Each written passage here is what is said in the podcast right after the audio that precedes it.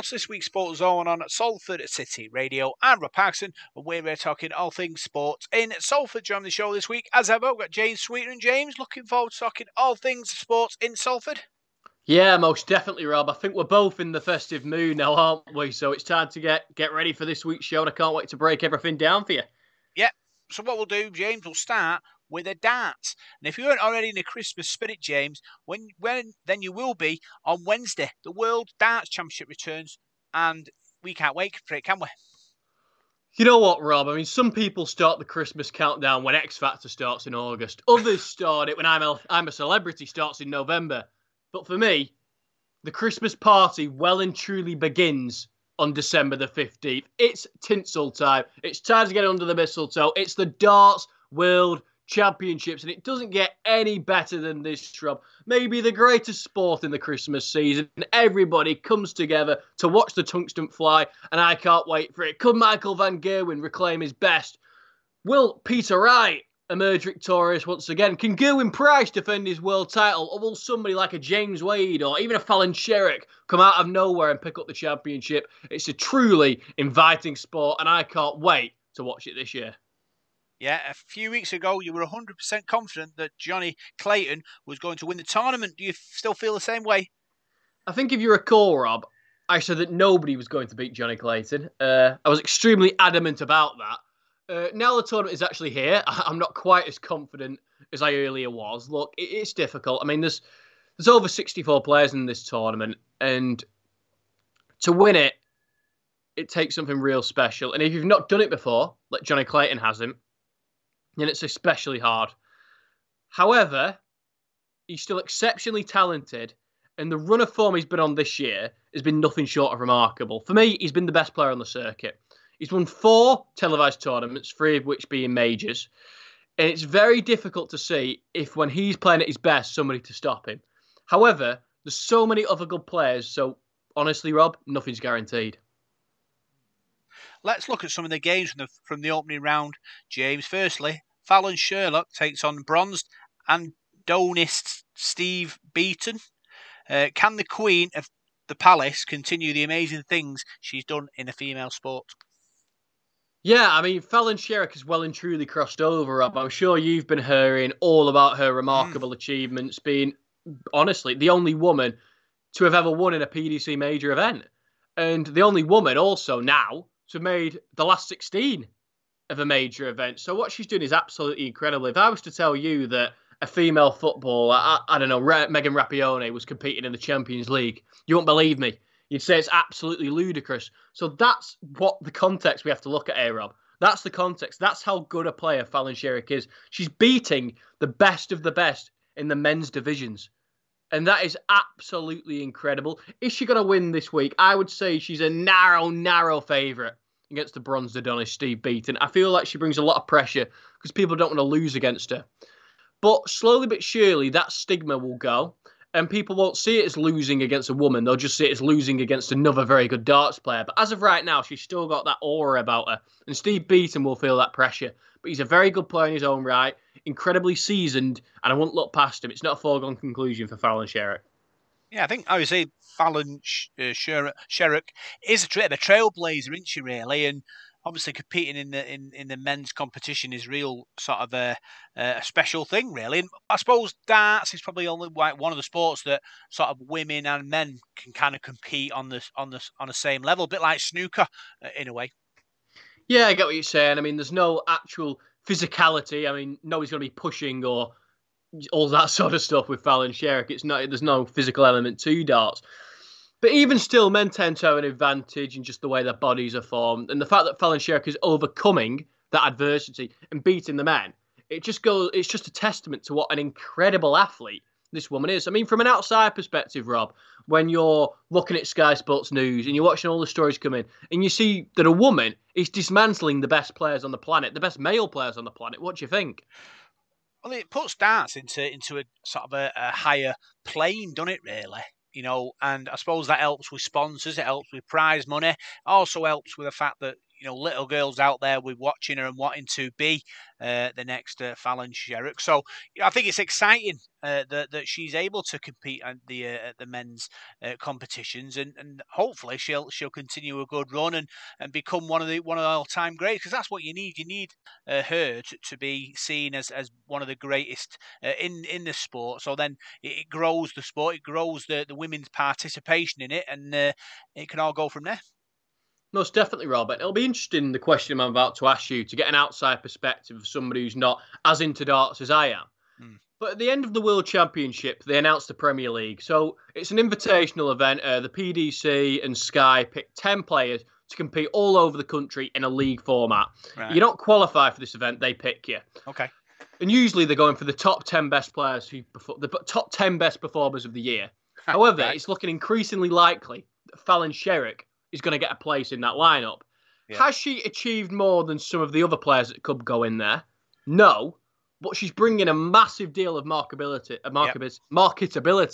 and drastically improving the game for females. So from an outside perspective, would you say she deserves to be in there? I think she does. If you want to grow the sport, you need the big names in there, don't you? I say I don't know who's in this darts competition, but is Philip Howard-Taylor in it? He's retired now, Phil. Oh, joking. But there's still a lot of good names. The Michael Van Gerwen, the Gerwyn Prices. That's the caliber she'll be competing with. Yeah, I think it's important. Obviously, these big competitions have the big names in, and that will bring the crowd in. That will bring the sponsors in. That will bring the TV in, and the profile grows from there. Yeah, it sounds like we're using her as a bit of a clothes horse, and obviously, you know, just wheeling her out just so we get the big money in. But she's a good darts player as well, by the sound of it, so she will stand her ground in the competition. She most certainly will, Rob, and we'll have to wait and see how well she does at the World Championship, because it's now a year ago since she put on those amazing performances and since she grabbed the world's attention. Can she replicate the same this year? We'll have to wait and see. The incredible Paul Lim will be entertaining crowds again. The 67-year-old Singaporean is simply incredible. I mean, within the question there, Rob, we understand why this is incredible. I mean, Fallon Sherrock obviously is doing remarkable things, being a female competing at such a high level. But equally, what Paul Lim is doing is incredible. A 67-year-old competing at the highest level of sport. Mm. That is just incredible, Rob. And when I tell you that Paul Lim has been playing for over 30 years, an absolute veteran of the game, has been competing with the likes of Phil Taylor and Manley and all these great players, your Bristols, etc., and he's still at the pinnacle of the sport. He's still playing his very best darts. Surely to you as an outsider, you think that's incredible, because could you imagine other 67-year-olds playing at such level? I mean, he's 3 years off 70. It is amazing. Obviously, with darts, I suppose, the older you get, your eyesight might go. And I suppose, like you say, it's experience, really. So as long as his eyes are sort of, intact, and he can still see the board in detail, and he's able to sort of aim his darts at the board, even at 67, and be able to put his dart on a sixpence, then it doesn't really matter. Age doesn't really come into it in any sport, really. You know, if you sort of, they say if you're good enough, if you're good enough, you're young enough, and if you're good enough, you're old enough. Well, his eyes certainly work perfectly, Rob, when he's aiming for that treble 60 bed. Yeah, that's it. It doesn't, obviously, like I say, it doesn't really matter, really age, as long as he can sort of keep his his eye in and not, get the shakes and miss darts, then, he could be a contender. Yeah, he could be. I mean, it's unlikely that he's going to go on to win this tournament, but he's got an easy, well, I don't want to say easy because that's disrespectful, but he's got a winnable opening fixture. Mm. And when Paul Lim plays, the entire arena gets behind him. He's beloved at the Ally Pally.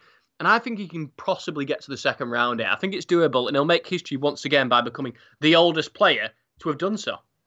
Is the Ally Pally like the darts of like Wembley darts? It's an absolute cauldron, the Ally Pally, Rob. Everybody gets dressed up, wearing their costumes, and it's just a real good time. I think everybody enjoys the darts, and some people can argue that maybe that belittles the sport a little bit because it's more of a night out rather than you going to watch elite-level craftsmen, I suppose, at their particular game. But for me, Rob, it just comes with it, and I think the atmosphere that the PDC have built around darts is just helping the sport develop further. which is important, really, because with darts, you're competing with other sports that for people's money, aren't they, and social time. So if it is a good time, exciting night out, then and you're able to watch sport at the same time, then, you know, it's fantastic, isn't it? It's fantastic. We all get behind it, and you've got to find your niche ultimately, haven't you? Hmm. I mean, rugby, I suppose, has its niches, and football does, and horse racing does, and darts has found its. So it needs to keep working that angle, keep growing the sport, and it's just getting bigger all the time. I mean, the Premier League announce new fixtures all the time. They're often going to new places. I mean, we now have not only the events in Rotterdam, but also in Berlin, and then you see other events like the World Series being played in Austria and Salzburg, and then I think the European Championships has been in Germany, in Brussels, in Belgium. So the sport's growing rapidly. Raymond van der Velde is back at the tournament. Do you think he can impress the Barney Army? You'd like to hope so. If anyone's ever seen Raymond van Barneveld play in Rotterdam, and you see that sea of orange fans, you'll realise what he means to the Dutch people. Mm. Raymond van Barneveld is one of the greatest darts players of all time. A 5-time world champion. Is he going to win this tournament? It's unlikely. But the romantic in me wants to see him put in a good run, wants to see him rise through the ranks, wants me to see him get to a quarter-final, get to a semi-final, and you never know. It's Christmas, Rob. It's a magical time. That's the important thing, I suppose, you know, with tournaments. If you get a good run, you get a bit of luck, James. You know, anything can happen. I mean, this is it. It's they often say the magic of the FA Cup, but there's also the magic of the Darts World Championship, because when you get to the final four, the semi-finalists, it's extremely rare the top four seeds are still left hanging. Hmm. You often get upsets. You often get people sneaking their way in. And some of the people who've been there over the past few years, you never would have predicted that at the start of the tournament. So we can't write off Raymond van Barneveld because he's capable of amazing things. I mean, yes, 2007, his last World Championship was a long time ago. But I still want to believe that Barney's got a little bit left in the tank. And if he truly needs it, he can bring it out. I think it's obviously mental strength as well, James, because obviously every dart matters. So if you hit the board, then you've got to do a quick calculation in your head on where you've got to hit next. And I suppose with darts, you're looking sort of 2 and 3 darts ahead, aren't you, to get a sort of negotiate your way through your, is it 501? 501, yeah. And I mean, the mathematics on display for some of these dart players are incredible. I mean, people can say they're not elite level athletes, but they are elite level mathematicians. Yeah. Yeah, and that's an important thing, isn't it, really? Because obviously, I suppose it's physical as well, because you've got to be able to keep that sort of standard of strength throwing the dart at the board, aren't you, as well? So it's both physical and mental, really, darts. Yeah, I don't think people realise how hard it is to play for first to 16. Mm. That you're on stage for over an hour. It's extremely difficult to keep your form up for that length of time, and the darts players don't get credit for that, in my opinion.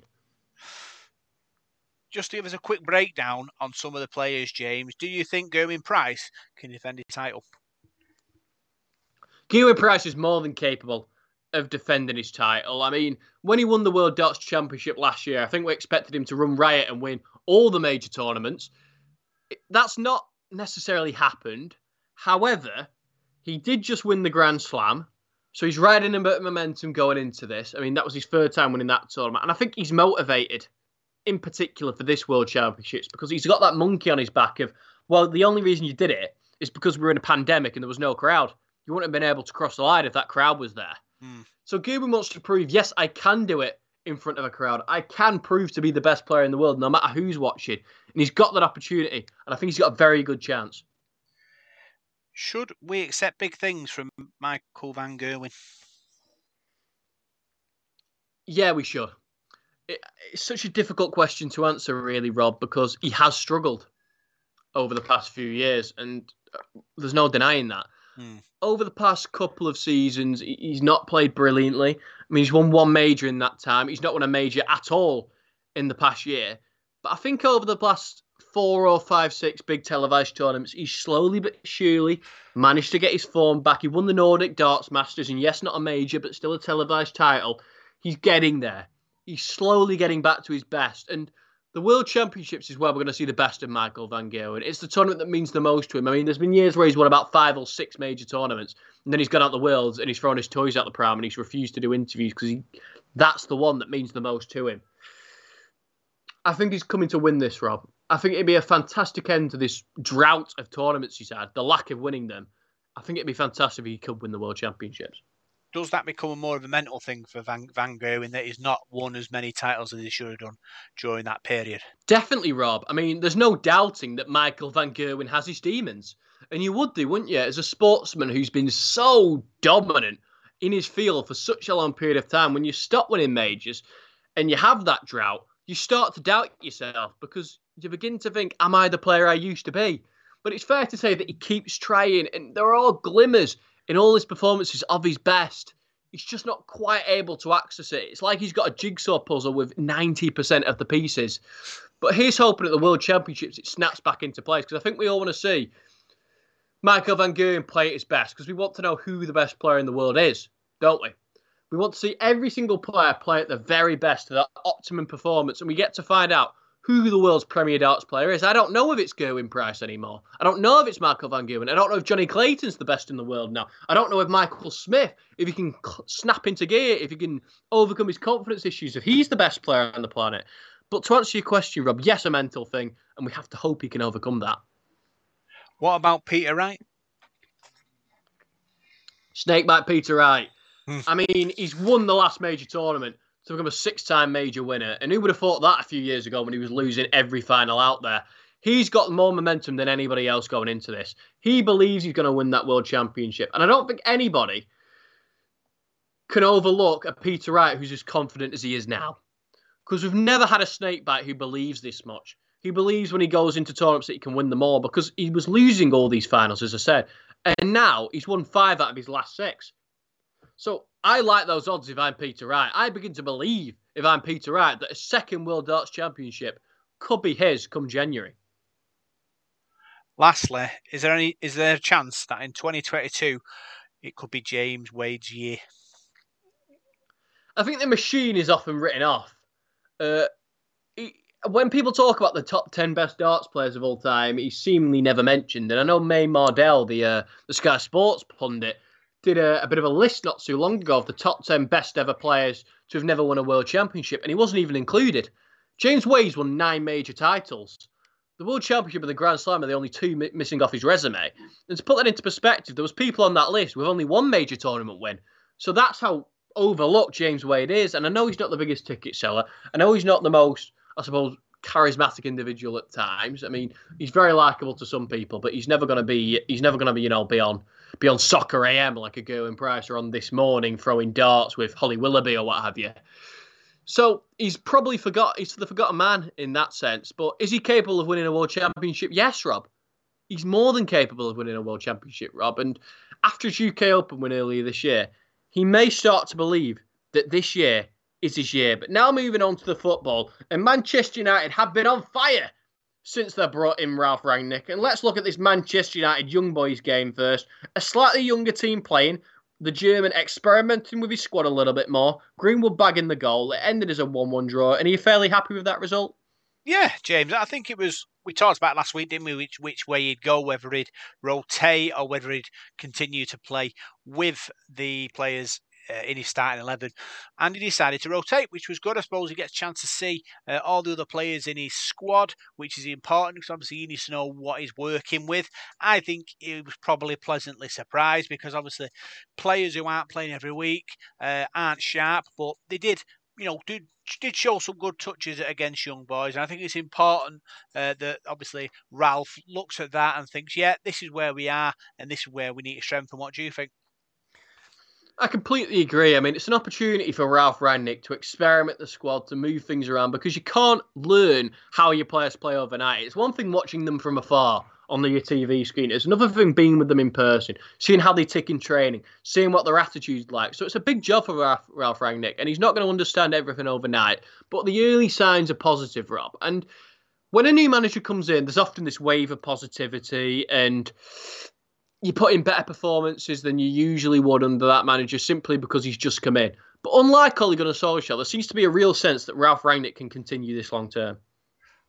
Yeah, I think he can, James. And I think it's, like I say, he's trying to build a profile and a way of playing because obviously we've talked about Ole Gunnar Solskjaer's tactics and how United relied on counter-attacks, and he's trying to change that process to more of a attacking, pressing kind of way, and it has to be sort of addressed. Players have to change the way they train and the way they play. There'll be more injuries, and it's not a quick fix, James. This thing doesn't happen overnight.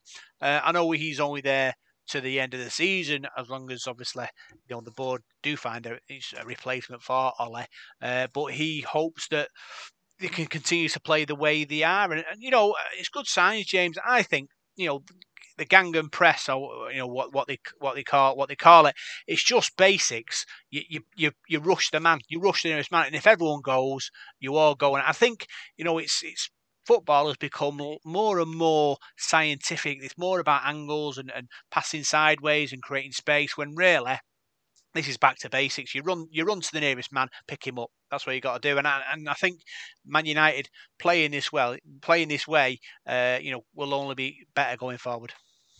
I completely agree, Rob. And now moving on to the Norwich game, Manchester United winning that one 1-0 as well. Unbeaten actually since Ole Gunnar Solskjaer left the club. And how long do you think we can keep this going for? Can we just go back to young boys for a second? Charlie Savage, which is Robbie Savage's son, made his debut for Manchester United. Robbie Savage obviously went through United's youth system with a class of '92. Didn't quite make it Old Trafford, but went away to make his fame. I think it's great that this kid has sort of come through the United's ranks and got his first team debut. We'll never know what might happen. He could be a star of the future. Most certainly. I mean, if he's anything like his dad, he'll be a controversial player, that's for sure.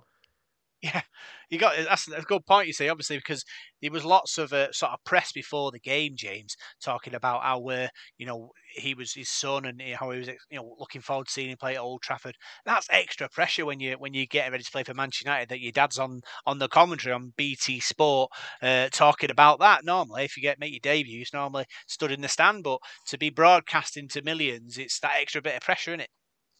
Yeah, most certainly, and it's one thing playing when you're fighting for your own name. It's another thing playing when you're having to bring in the reputation of your father. And surely that's even more difficult to cope with, Rob. I'd say it is, James, because obviously Robbie Savage was a bit of a battling kind of midfielder. And this guy, he can play.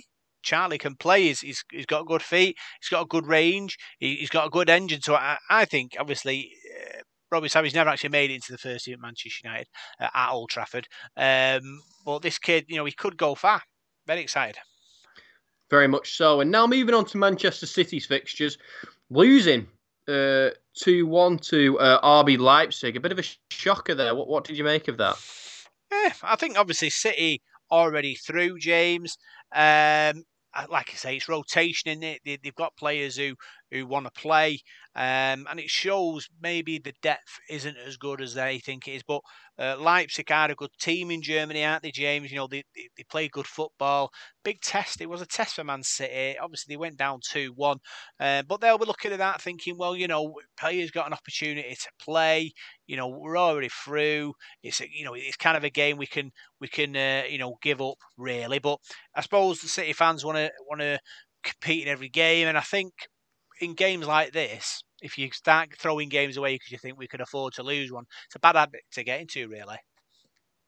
Yeah, I completely agree with you, because it doesn't help your momentum going forward. It can be detrimental towards your confidence, and really every game should matter. That's the attitude you want to embed into your football club.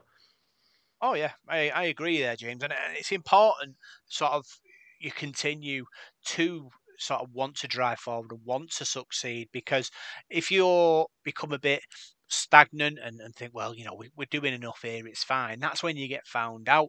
Maybe if you look back at the Man United with Ferguson, that has happened over the years, that people have started believing that because you play for Man United, it's a gift. We'll find a way, we'll find a bit of magic, and we'll win a game. And that might be why where we are now, when Man City are at the moment a team that's like an engine. It just chugs through the motions and gets results, and it's going to be difficult for Pep to keep them in that zone, because as soon as players start sort of believing their own hype and sort of thinking, well, we can just just go through the motions here because we are Man City and we're beating everyone by 3 and 4.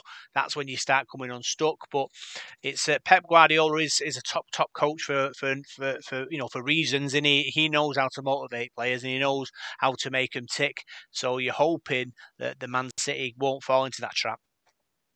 Yeah, you're hoping so. And it seems they didn't against Wolves. Not the greatest of performances. Of course, you had to beat a 10-man side. But Sterling bagged the penalty and ultimately that's what saw them through. Yeah, 100 goals for Sterling in the Premier League. James, you know, a good. How would you rate him? How would you rate Raheem Sterling when it comes to sort of joining that 100 club and all the top centre-forwards that have come before him? It's weird. I mean, you could argue that maybe there's been some better ones in the past, but I think people sometimes are a bit harsh on Raheem Sterling. I mean, the media's given him an absolute hammering, but there's no doubt that he's an incredibly talented player. And he's a fantastic asset for not only Manchester City, but the England side as well. And here's hoping that Raheem Sterling can bag a few more 100 goals in his career. You never know. He's still young enough to keep improving and to keep getting better. And under Pep Guardiola, things just seem to be improving. But talking Manchester City and talking Pep Guardiola, it seems that Manchester United might have a bit of competition for Erik ten Hag. Mm. Because City are after him? Yes, Rob. So apologies. Maybe I should have been more clear there, yeah. Right. Is that for next season, that, James, or is that the future? That'll be for 2023. They're going to make a bit of an offer to him to be the successor to Pep Guardiola. Oh. And obviously, is he a projects man or is he a finished-built kind of guy? I mean, Erik ten Hag, you have to say, is the real deal. I mean, everything he's achieved in the Netherlands with Ajax, winning 2 Eredivisie titles, probably with a third one come the end of the season for what he's done in the Champions League, guiding Ajax all the way through to the semi-finals a couple of years back, beating Real Madrid and beating a Paul Pogba Juventus along the way. Great player. He's shown that he wants to transfer to Manchester United. Well, I suppose move to Manchester United. He said that he's willing to undertake this challenge. It wouldn't define him, but it's one he's certainly ready for. But with Manchester City chirping at the bit to bring him in, which club do you go to? Do you go to a club with the history of Manchester United, or do you go to Manchester City, which, being honest, is a much easier managerial job? But then Manchester have to bin off one of the best managers of all time in Pep Guardiola, which should be a big shock, really. I mean, Pep Guardiola is expected to potentially leave the club in 2023, which would leave the door open to a potential Ten Hag move.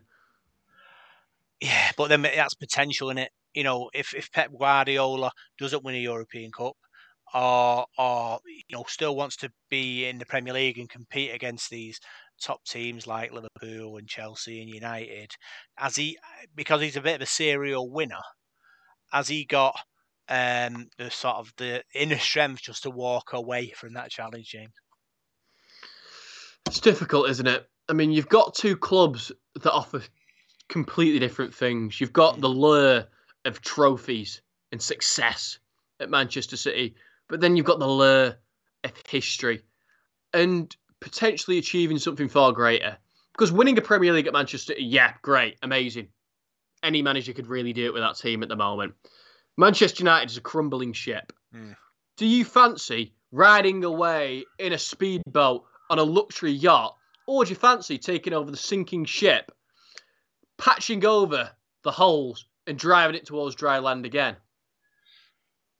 I think it's one of them, James, where going to City, you have all the luxuries, don't you, of as much money as you want to spend, a squad of sort of internationals, all motivated and wanting to win and be, you know, champions of the Premier League and Europe. And with Manchester United, you've got pressure, haven't you, of a team that have done that. And players who previously played for Manchester United in high media profile jobs, being able to comment on your performance sort of week in, week out. And that's had extra pressure for me, that, James, because obviously when you have Paul Scholes and Rio Ferdinand and Gary Neville, you know, icons of the club talking about your club and how you're not doing this and you're not doing that, and even they're incoherently kind of saying, well, back in the glory days we never had that kind of problem, when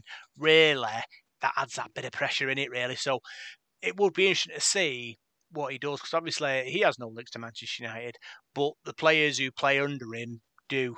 And it's going to be interesting to see what happens. But I think the exciting thing is for me, James, I've got to mention it before, that Manchester United have appointed a psychologist, a sports psychologist, this week, James. I was shocked that Manchester United didn't have one already, but they do this week, and I think it's good that we've decided to invest in that area, because obviously you can be super fit and you can be super strong, but your brain is a most important part of your body when it comes to sport, because obviously you need to think right to win. There's no for having all the physical ability in the world if you've not got your mental place in the right way, because you can have all that talent, but how many players do we see go off the deep end and not achieve their potential because they're not mentally right? Hundreds, thousands.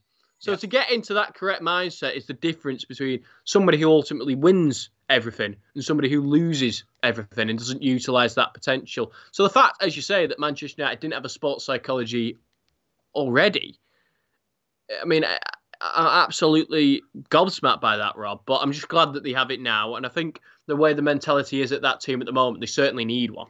Yeah. Sasha Lenz, his name is, worked with Ralph in Germany at RB Leipzig, I think, for a few seasons. So he'll know what Ralph expects from him. And I think it'll help the players, because obviously playing for Manchester United is a big task in it. And playing any professional football is big, but when you play for Man United, it's even bigger, and that'll weigh on players' shoulders, won't it? Yeah, most certainly. And I think the good thing is now is that Ralph Rangnick is a man who knows how to bring the best out of football players. Mm. He understands mentality. He understands the game on just a different level. When you listen to his interviews, there's such a clear understanding. He articulates things so beautifully that you just believe him. If I was a player, I would want to play for Ralph Rangnick, and I'd assume that you'd feel the same. Oh, definitely. I think he will change Manchester United for the better. Whether they'll decide to keep him as head coach will depend on how well he does. If he gets to a Champions League semi-final and he gets in a top four, it'll be a very difficult decision to say, sorry, Ralph, we're going to bring in someone else, because he's got Man United back into, I would say, sound like Rio Ferdinand. We're not back, but he'll be driving towards that. So it will be interesting to see what happens in that next stage, because obviously he's doing well, at the moment. I know the match against Norwich, they won 1-0, scrappy win. David De Gea producing three world-class saves, James, to keep the Canaries out. Penalty by Ronaldo was enough. Obviously, because United kind of had a week off, do you think that had an effect on the sluggishness of United's play? Yeah, I mean, to play at your best, you need to remain active, don't you? Mm. And the fact that Manchester United had a little bit of a rest, it probably didn't help them in that aspect. But activity is going to come in abundance now. We haven't got an international break for a little bit. And we've got a couple of games this week against Brentford and Brighton. Good sides, but another opportunity for Ralph Rangnick to experiment with his team a little bit. And I think by the end of the Christmas period, they'll have a good grasp on what's going on. Yeah, because that's what it is. I think it's about making sure in this Christmas period that the players remain fresh and focused, and obviously the way they want to play, it's very going to be very energetic in it, and you need to make sure you don't burn your players out. The fact that you're Man United as well and everyone wants to beat you will be that added pressure. So interesting times. You will have to wait and see what Ralph comes up with in the next few weeks and months. Most certainly. I mean, I expect us to win both those games, and looking quickly at what Manchester City have ahead of them, home against Leeds, away at Newcastle. Mm. Not the easiest of games, because going to St James's Park, I mean, yes, they may be struggling in the table, but it's always a Colosseum, isn't it? Special place, Newcastle. Love the football. Passion's there. And now they've got a set of new owners and a new manager as well. The Geordies are going to be flying up there. Big pressure on Man City to get a result up there. Leeds at home. Leeds are a funny side. They don't always play well, but you know they can turn it on when it matters. So it will be interesting to see what Pep and his men can do over these next two games. But like I said before, James, you don't win championships by beating Liverpool at Anfield. You beat championships by beating Leeds at home and Newcastle away. I mean, you're 100% right. You have got to keep that tally going, haven't you? Because you can't just, let it go and be complacent. Because dropping points at these lower league clubs, at these lower table clubs, should I say, it can be so detrimental when you get to scoring those points at the end of the season.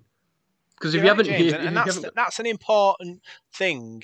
Because obviously you look back at the glory days with Ferguson, United nicking late winners and nicking late draws.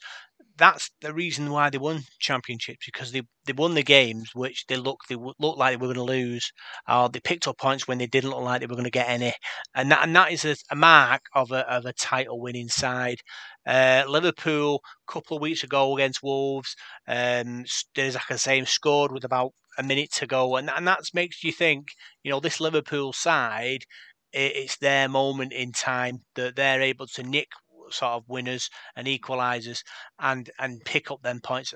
I know it sickens us to say it, but you can almost feel it that they've got that eye the tiger, will to win, which gets them over the line when it matters. I mean, Manchester City are a special, special side, aren't they? I mean, we can deny it all we want and we can claim against them because of their history, but they're an extremely difficult team to beat. Yeah. And when Pep Guardiola gets it right, it's nigh on impossible to beat them, if the truth has to be told. But we've got to move on to the ice hockey now, Rob. And it's been a mixed week for Manchester Storm. As James, they lost 3-2 to Cardiff Devils after extra time. Curtis Hamilton and Jared Worm are the two goals for Manchester Storm. Cardiff are second in the league. Storm was sixth. So defeat at home was a bit disappointing, but bounced back on the Sunday, James, with an away win against 5-1 away there. Dallas Herhart, Ben Wilson, Zach Sullivan and Austin Alberger with the goals for Storm. Great result for Manchester Storm to go to Fife and win. A lot of pressure on the Storm. They've had a few games that have slipped away from them, so to get a result against Fife on Sunday is a good thing, and we're all kind of hoping they can use as a springboard to greater things in the coming weeks and months to come. And can you talk about the fixtures that they've got upcoming? Yeah. So fixtures this week, James, is Nottingham away on Wednesday night. Tough place to go, Nottingham.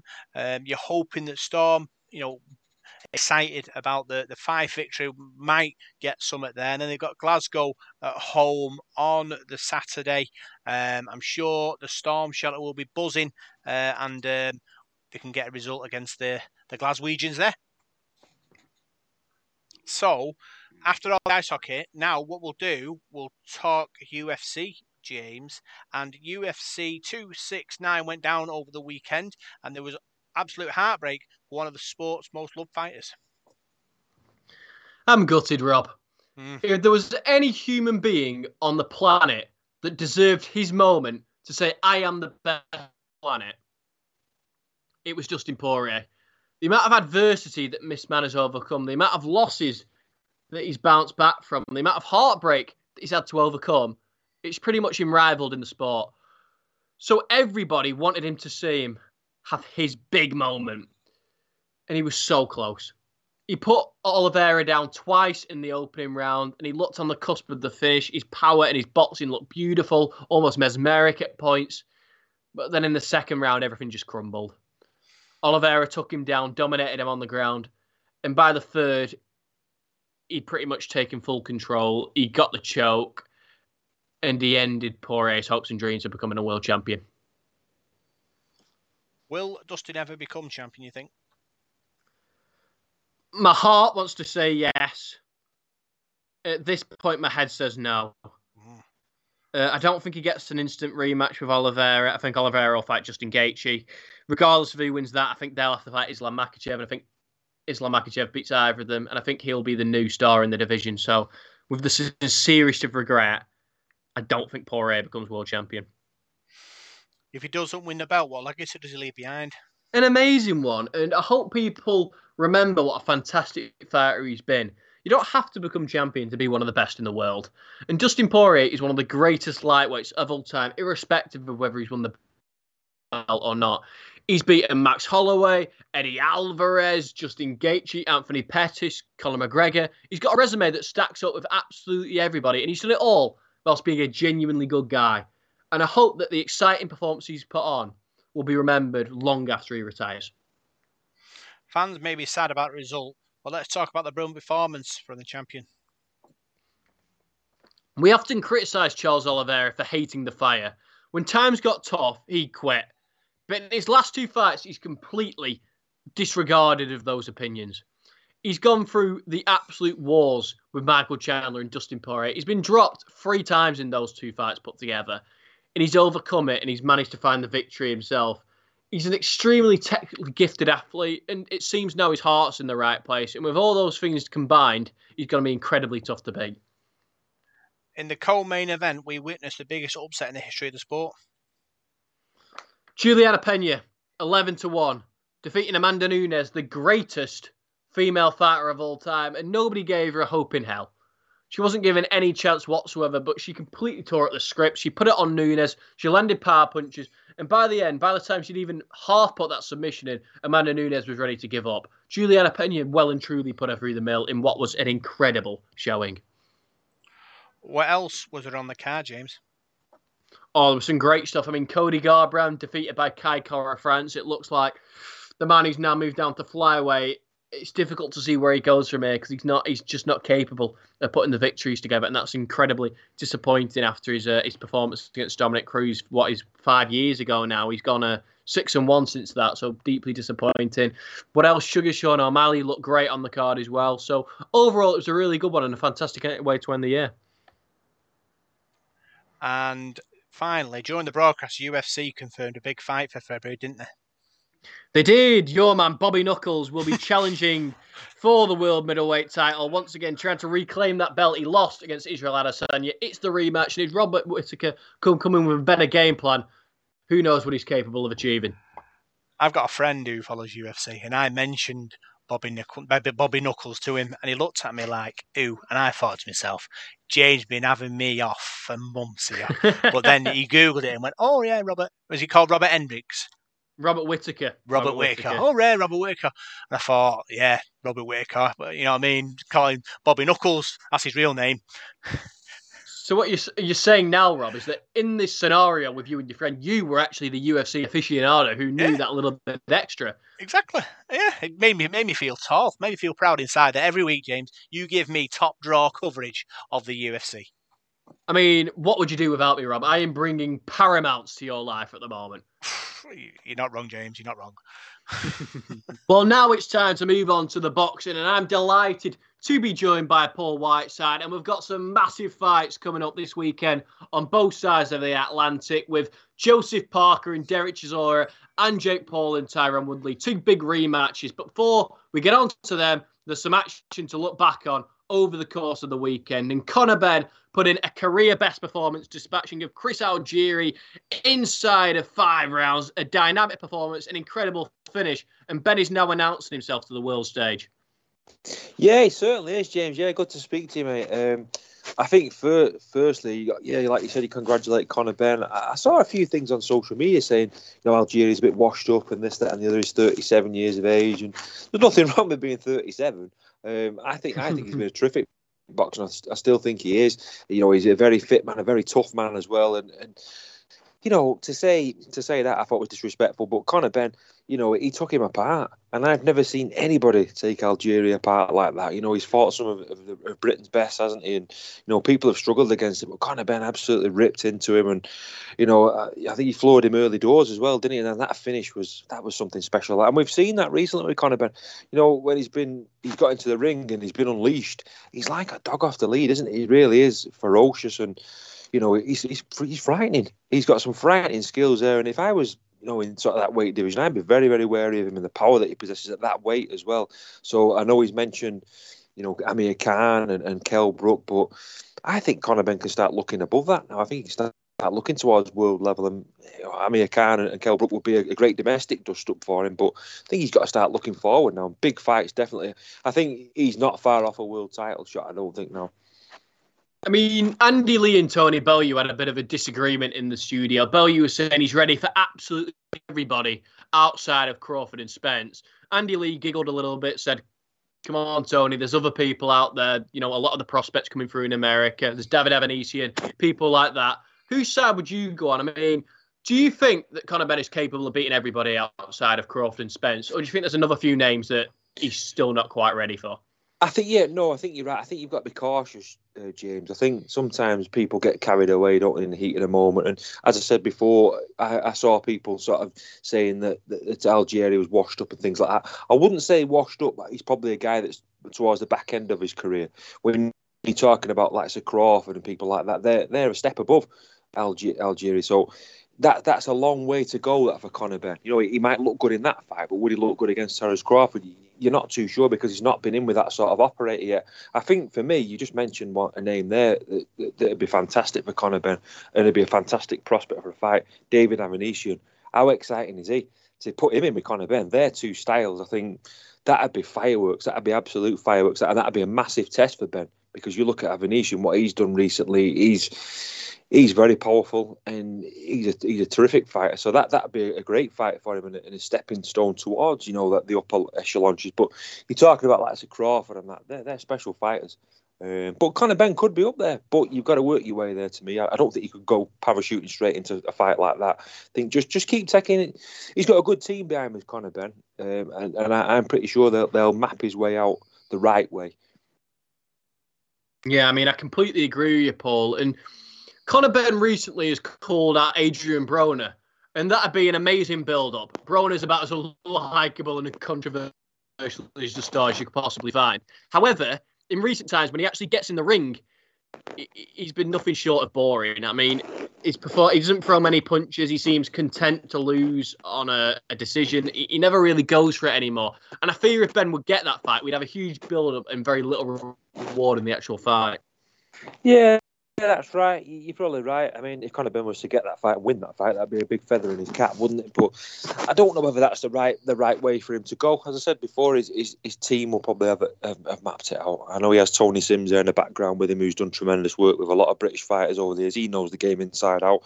He's got his dad there working with him, so he's got a good team there as Conor Ben. So I think they'll plot his route, you know, over the next, you know, 18 months or so. He's only 25, isn't he? 24, 25. He's got an awful lot left in the tank. And, you know, for someone like him, you don't want to rush things and go the wrong way and take the wrong fight.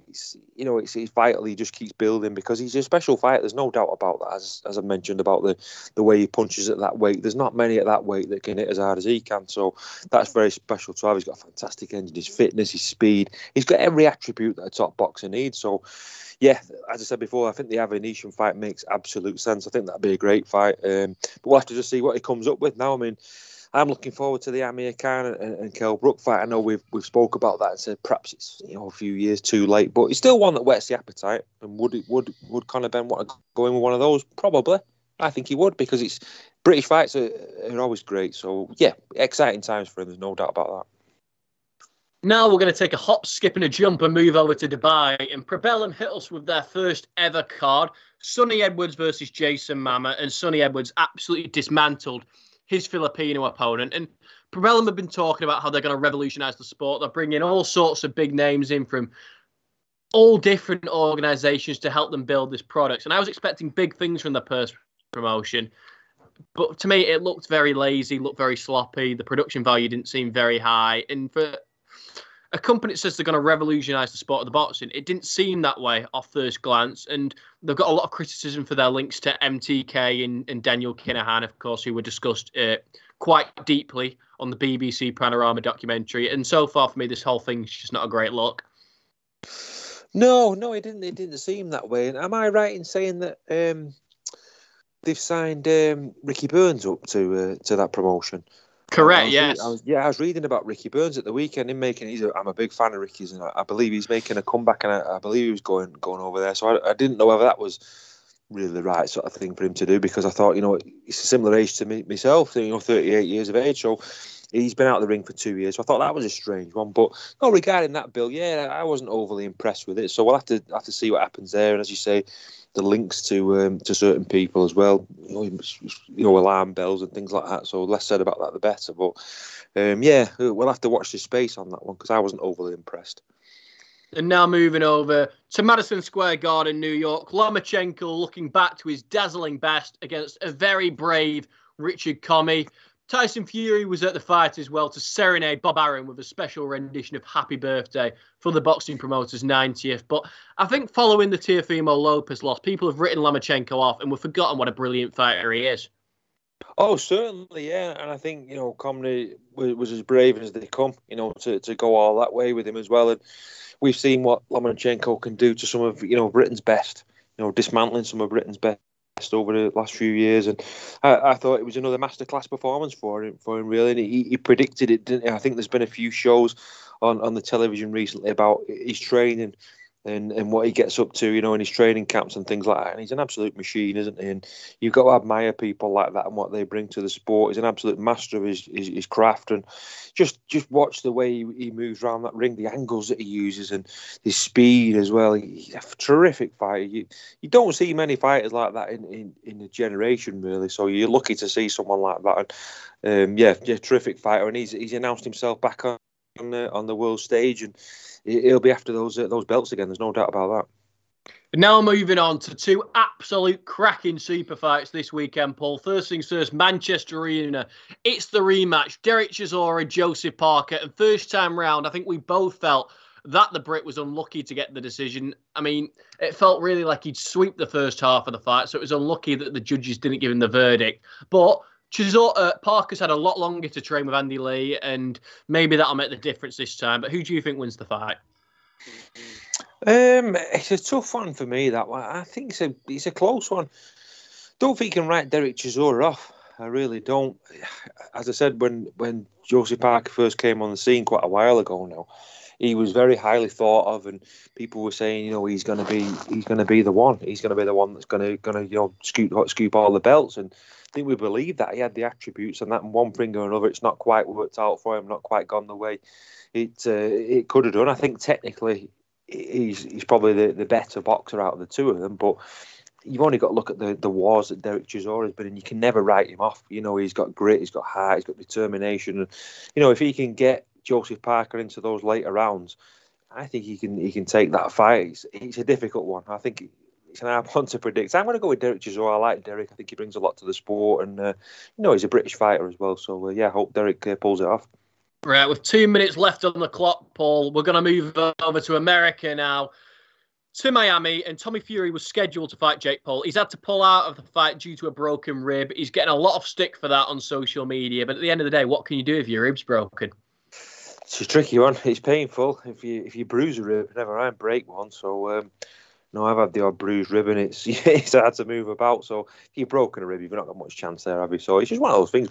Injuries happen in sport, don't they? Especially in boxing. It's frustrating, but what can you do? You can't fight with a broken rib. So, Tyron Woodley is filling in for the rematch with Jake Paul. Of course, last time the fight went all 8 rounds, and Woodley dropped Paul. It wasn't counted, but dropped him in the 4th round, and seemingly had the American out, seemingly had the YouTuber completely gone, but didn't throw the punches, didn't put anything together, and seemingly, I couldn't say seemingly anymore in this question, but let Jake Paul off the hook, really. Is it going to make a difference this weekend? Is he going to give it his everything this time? Or will he just pitter-patter his way and lose on points again? Well, you'd hope his pride, he'd want to make that difference now. You've had a fight like that where you've been frustrated. Surely to God, as a fighter, you want to make amends for that. If you've not performed in a fight or it's not quite gone your way, that's going to eat away at you surely in your training camp, and you're going to want to put things right. I'd like to see that anyway. You don't want to see a fighter go in there and just pitter-patter, as you say, and go through the motions. So let's hope both fighters are switched on and we get a terrific fight. We'll speak to you next time on The Sports Zone.